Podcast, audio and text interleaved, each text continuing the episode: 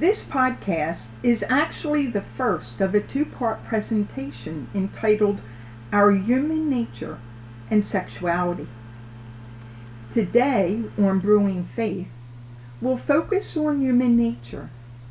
What makes us tick? Who are we as human beings? What makes up our nature, which is different than all other creatures? We'll look at how we understand manage, and experience our unique nature. Part 2 will explore human sexuality, what it is, and how our nature shapes our understanding of sexuality. So grab your favorite cup of brew, kick back, and let's get started.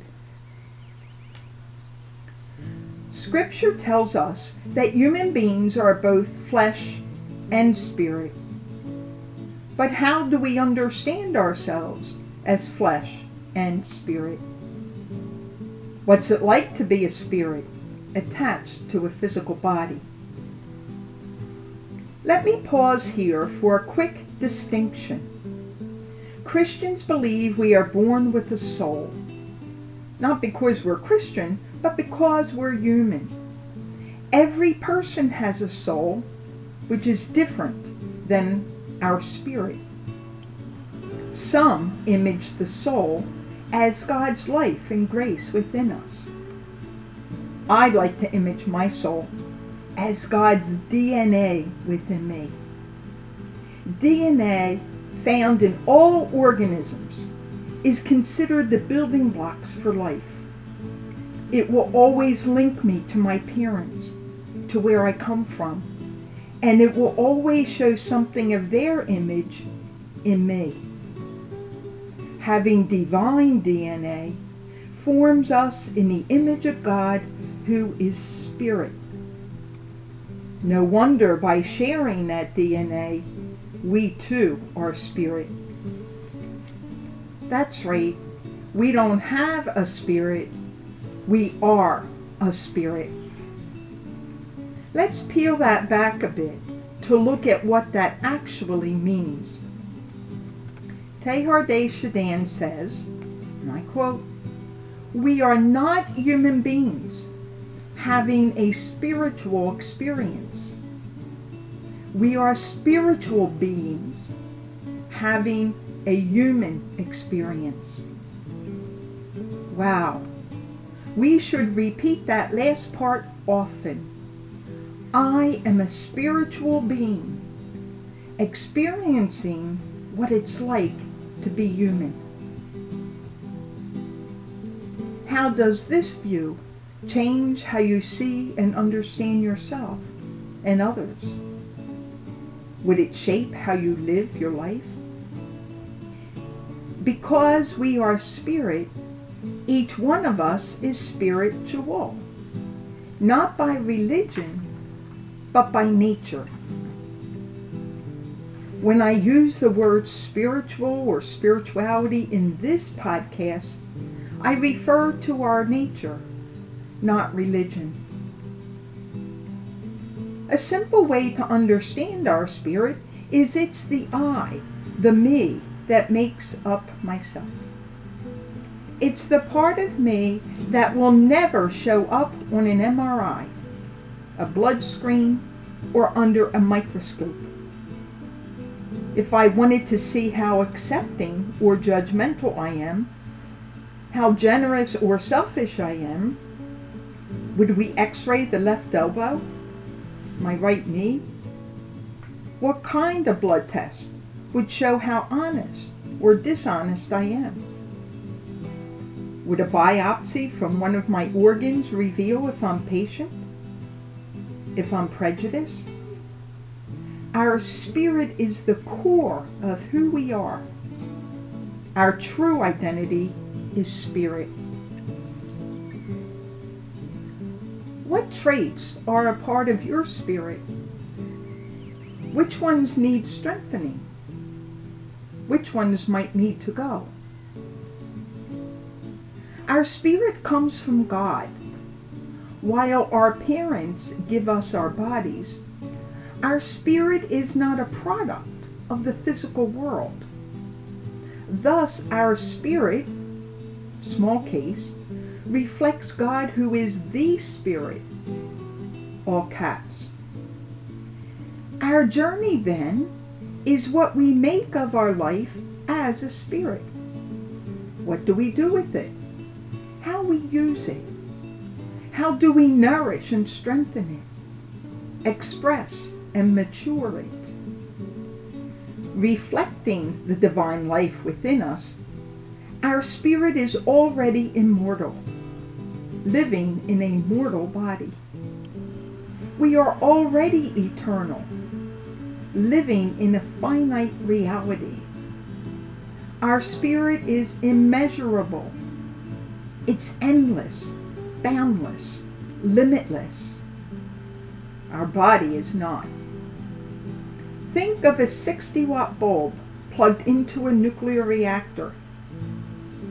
Our spirit is too expansive for our limited body because our spirit comes from God, is connected to God, energized by God, and is being pulled back to God. The ancient Greek philosopher Plato knew this. Quote, we are on fire because we come from the beyond, and that which is beyond is trying to draw us back to itself. God is always pulling us back to himself, and we are always reaching for what is beyond us, pushing onward, pushing outward. This highly energized life ultimately is the force that drives everything else. It animates us and makes us incapable in this life to reach complete rest and peace. St. Augustine said, Our hearts are restless till they rest in God. No wonder it's only when someone dies that we say they rest in peace. As a result, we humans are forever fidgeting, always dissatisfied and frustrated. Everything that is attainable in this world is still not enough. We are always pushing for more, which has both positive and negative consequences. For example, as humans, we got tired of walking around. So we rode horses and invented the wheel, which led to chariots and wagons. But we weren't satisfied. Wanting to go faster, we invented cars and trains. Not satisfied with staying on the ground, we invented the airplane. Not satisfied, we wanted to go into outer space. Not satisfied, let's go to the moon. Still not satisfied, now we're on our way to Mars. This push for more, for better, is not necessarily bad. It's why we have indoor plumbing, electricity, TV, the medical advances and the technology we have today. But our thirst for always more can also be destructive. Our weapons went from a stone in a sling to take out one person to nuclear bombs, which can affect millions. The thirst for more crashed our economy in 2008, leaving 6 million people without homes and pensions lost over $2 trillion. Many of our advancements are killing our planet. More is not always better. Now, think of all other creatures. They are close to living as they have lived for thousands of years, content to be as they are. We humans are not. What causes your discontentment? What is the more you long for? This longing for more at the center of who we are has different experiences we experience it as pain. frustration, dissatisfaction, incompleteness. I can't do it all, can't be it all, can't have it all. And despite what some of us might think, can't know it all. But we can also experience this longing for more as a pull, an attraction. We gravitate towards what is beyond us. We're drawn to love, beauty, creativity, improvement. We have a thirst for discovery and for connections beyond ourselves. This drive for always more shows up as a disturbing pain or an exciting hope. Spirituality in human nature is about what we do with that longing, that fire within. How we manage and channel, express, and respond to the pain and the joy it brings. This constant push outward shapes our actions, behaviors, attitudes, and values. It gives us a choice in whether our spiritual nature is life-giving or destructive, about community or isolation, harmony or alienation. It's about being integrated we're falling apart. When do you experience this dynamic tension within you? How can you channel your spiritual energy in a positive way? Speaking of integration, did you know that's one of the Spirit's function? First, physical integration. Our body is a mixture of chemicals and minerals. As long as our spirit is bound to the body, we are physically alive, and all our organs and parts work together to form a single unit greater than the parts. Once our spirit leaves, the body stops and dies. Our systems, which work as one, begin to fall apart. They detach and decompose. Jesus himself confirms that it's the spirit that gives life.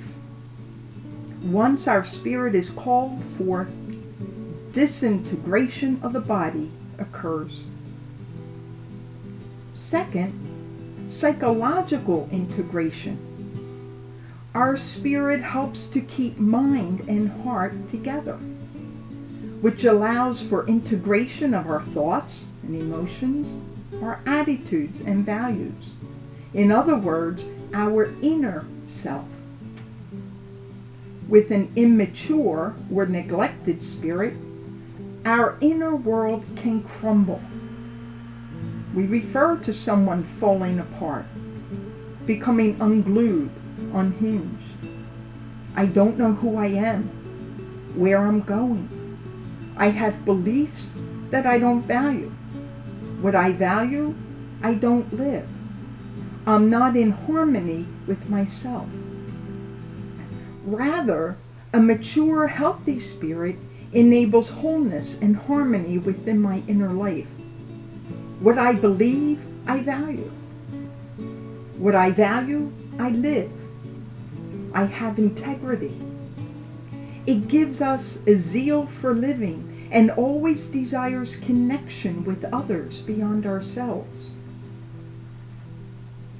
Have you ever had times when you felt your world was falling apart, becoming unglued?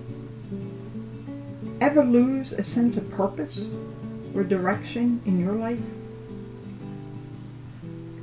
Today, our culture trivializes the experience of painful discontentment, restlessness, frustration.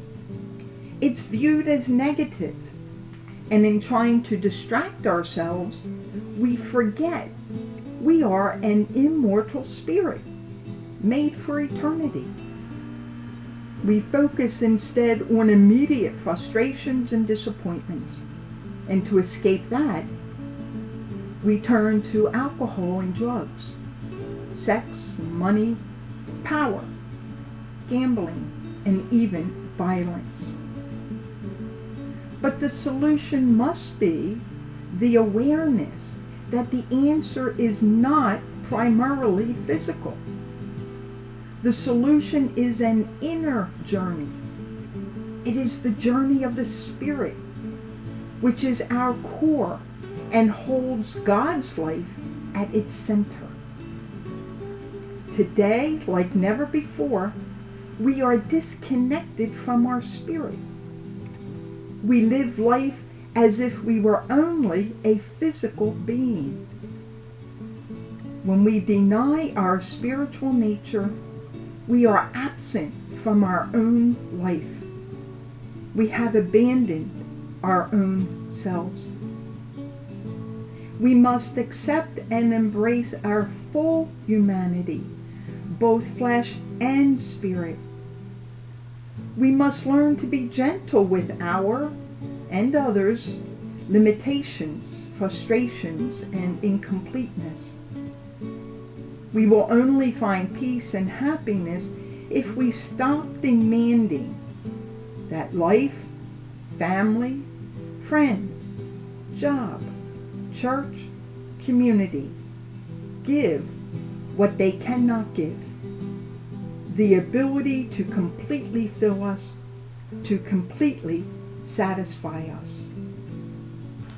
Nothing less than union with God will ever fill us completely, will ever give us true, deep, and lasting rest and peace. Human spirituality is what we do with the energy and fire within us. It is the root of all love and all hate, all joy and all sadness, all connectedness and all isolation. It's the root of all violence and all peace. And it's our choice to make. I am delighted to have Lauren Barbato as our guest today and grateful she has generously offered her time to share her experiences and insights into the mystery of our human nature. Lauren is a doctoral student in religion and gender studies at Temple University, where she also teaches religion to undergraduate students. She holds an MFA in creative writing from Rutgers University, and Lauren is currently a member of the Vision Council for Call to Action, which is a Catholic nonprofit focused on justice oriented church reform. So, thank you, Lauren, for being here with us today. I understand that over the past few years, you have been grappling with this mystery of our human nature as both spirit and flesh, leading you to a deepening awareness of yourself as a spiritual being. Can you speak a bit more about that? Sure. And thank you again for having me today, Sister Marian. I hope my answers will be somewhat helpful or, or insightful. Um, I, I, should start by saying that I grew up Catholic. I am a cradle Catholic. So that has definitely, I think, influenced and impacts on my, my life journey and what I might share today. Um, I'm also thinking about that because I completely forgot that this week begins uh, Lent. And uh, so I was thinking a little bit this week about Lent um, and the Lenten season because that has always been my favorite season and still is.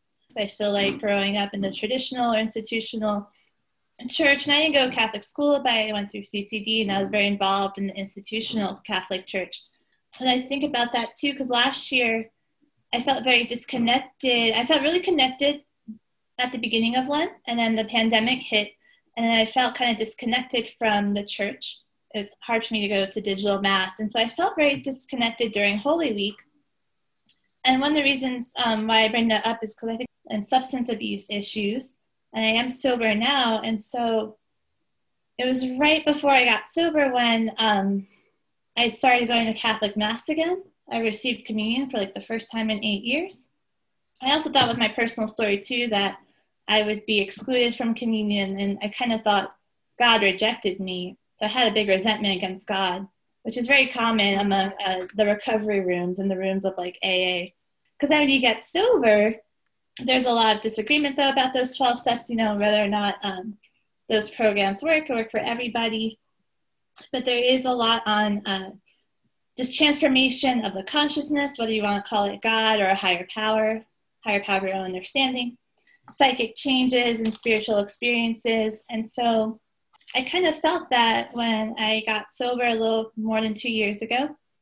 I felt like being drawn to certain things I became involved with some Catholic um, nonprofits and found progressive Catholics across the country. Um, and before going on a retreat, I was like 55 days sober. And I was going on one of those retreats with these young progressive Catholics. And a sober friend said to me that addicts drug themselves because the disconnect from God is so painful.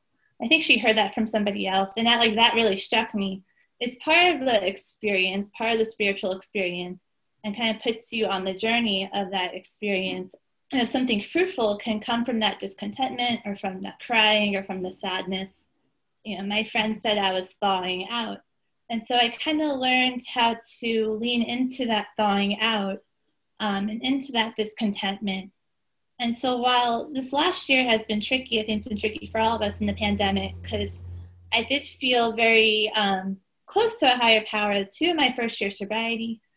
I think I did mm-hmm. have a spiritual experience while at a Catholic retreat center in Sacramento. But then the year of the pandemic, I felt a little disconnected. And so I've been trying to lean into, or being a spiritual being is this journey that doesn't happen like a white light experience that kind of mm-hmm. evolves over a lifetime, if that makes any sense. Yes. Um, thank you for all those um, insights and sharing and your openness uh, to share your experiences of that. Thank you for that. In our previous conversations, you indicated that you felt drawn to de Chardin's quote, We are spiritual beings having a human experience. What drew you to that comment, and what about it touches your heart? Thank you. Yes, I love that comment. So I, I think this seems like it would be like the, the mystics would have this perspective. And I thought of, um, I had a professor who said that, like in the Abrahamic faiths, the thinking is that man is in search of God, right? And man created the idea of God or needed the capital G God. You know, then the mystics would have the opposite, that God is in search of man. But of course, mm-hmm. I think he stole that from Rabbi Herschel or Heschel. Yes. Yeah, Rabbi Heschel. Yeah. and again, I think kind of the opposite that we learn in a traditional Catholic setting.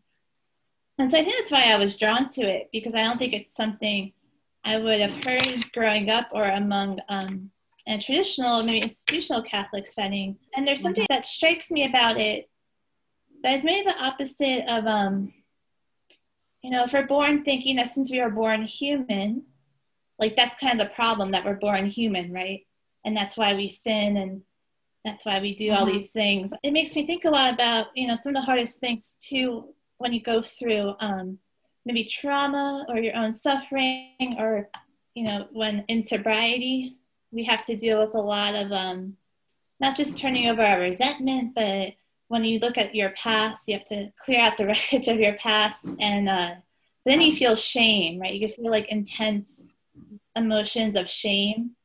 And I, you know, I think there's like a misunderstanding in various religious circles of, um, you know, just how we treat how we treat people with substance abuse orders, how we deal with trauma, how we deal with suffering, various types of traumas and sufferings that I also have personal experiences in. And so there's something about this that this just strikes me as coming from a place that's not of sh- shameful and not from a place of shame, and that having the human experience, um, you know, in sinning, that we're all sinners, and then that that's part of it, and that doesn't actually take us away from God or our higher power, if that makes any sense. sure. Yeah. Thank you. Lauren, I know you studied St. Teresa of Avila's autobiography, The Interior Castle, and found connections in her writing about the discontentment and discomfort of our spirit. Does her thought reflect Augustine's, our hearts are restless until they rest in God?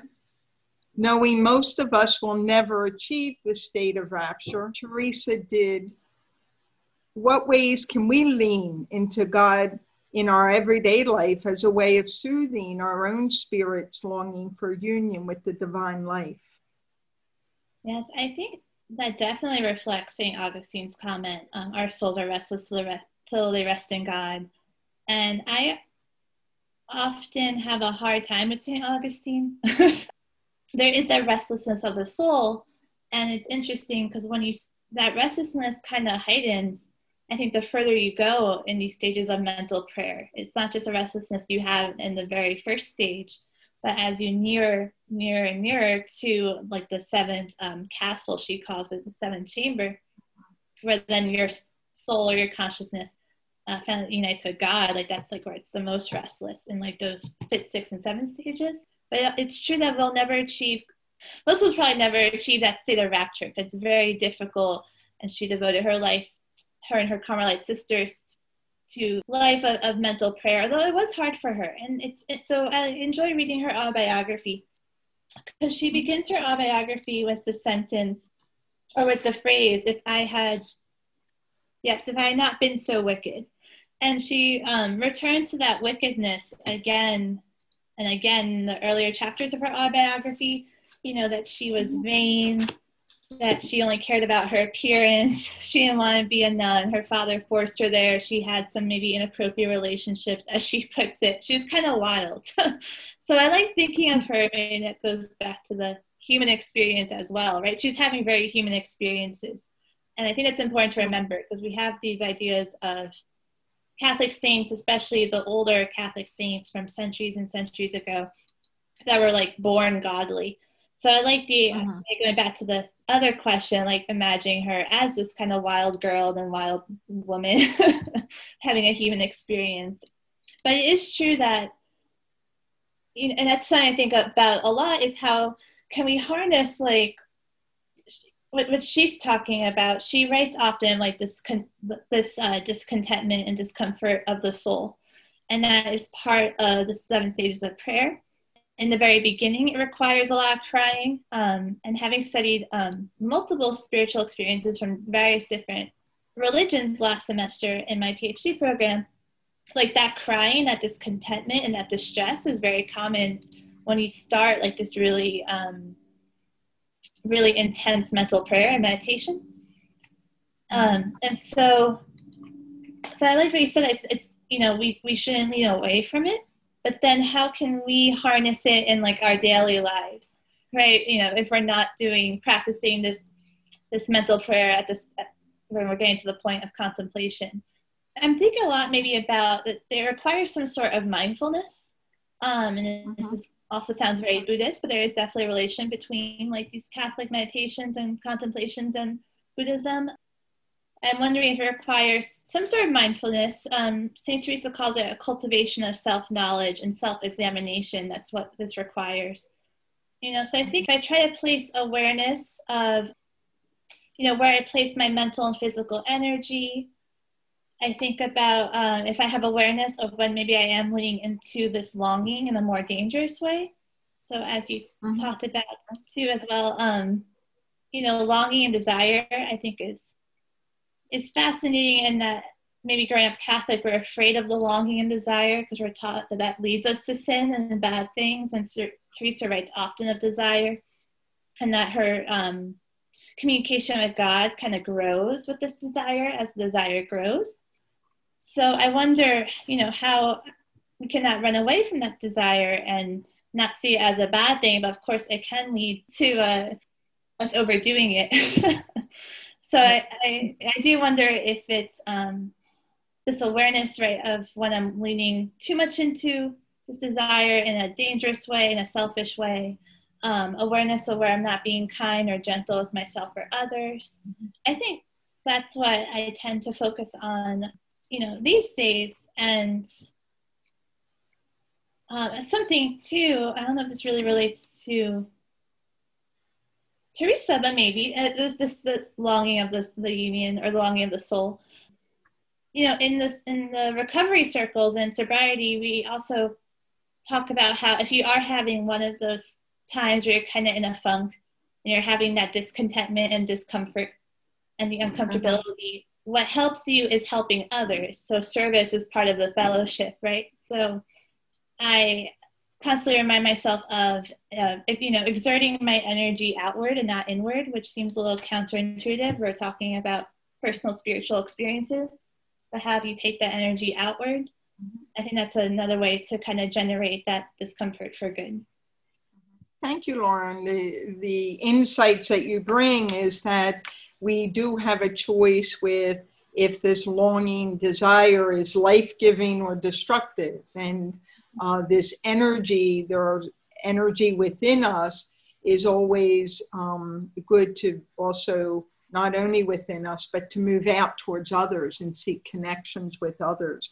And I, again, Lauren, I want to express my appreciation for giving us an opportunity to hear about your reflections and experiences on dealing with the joys and challenges of being both spirit and flesh.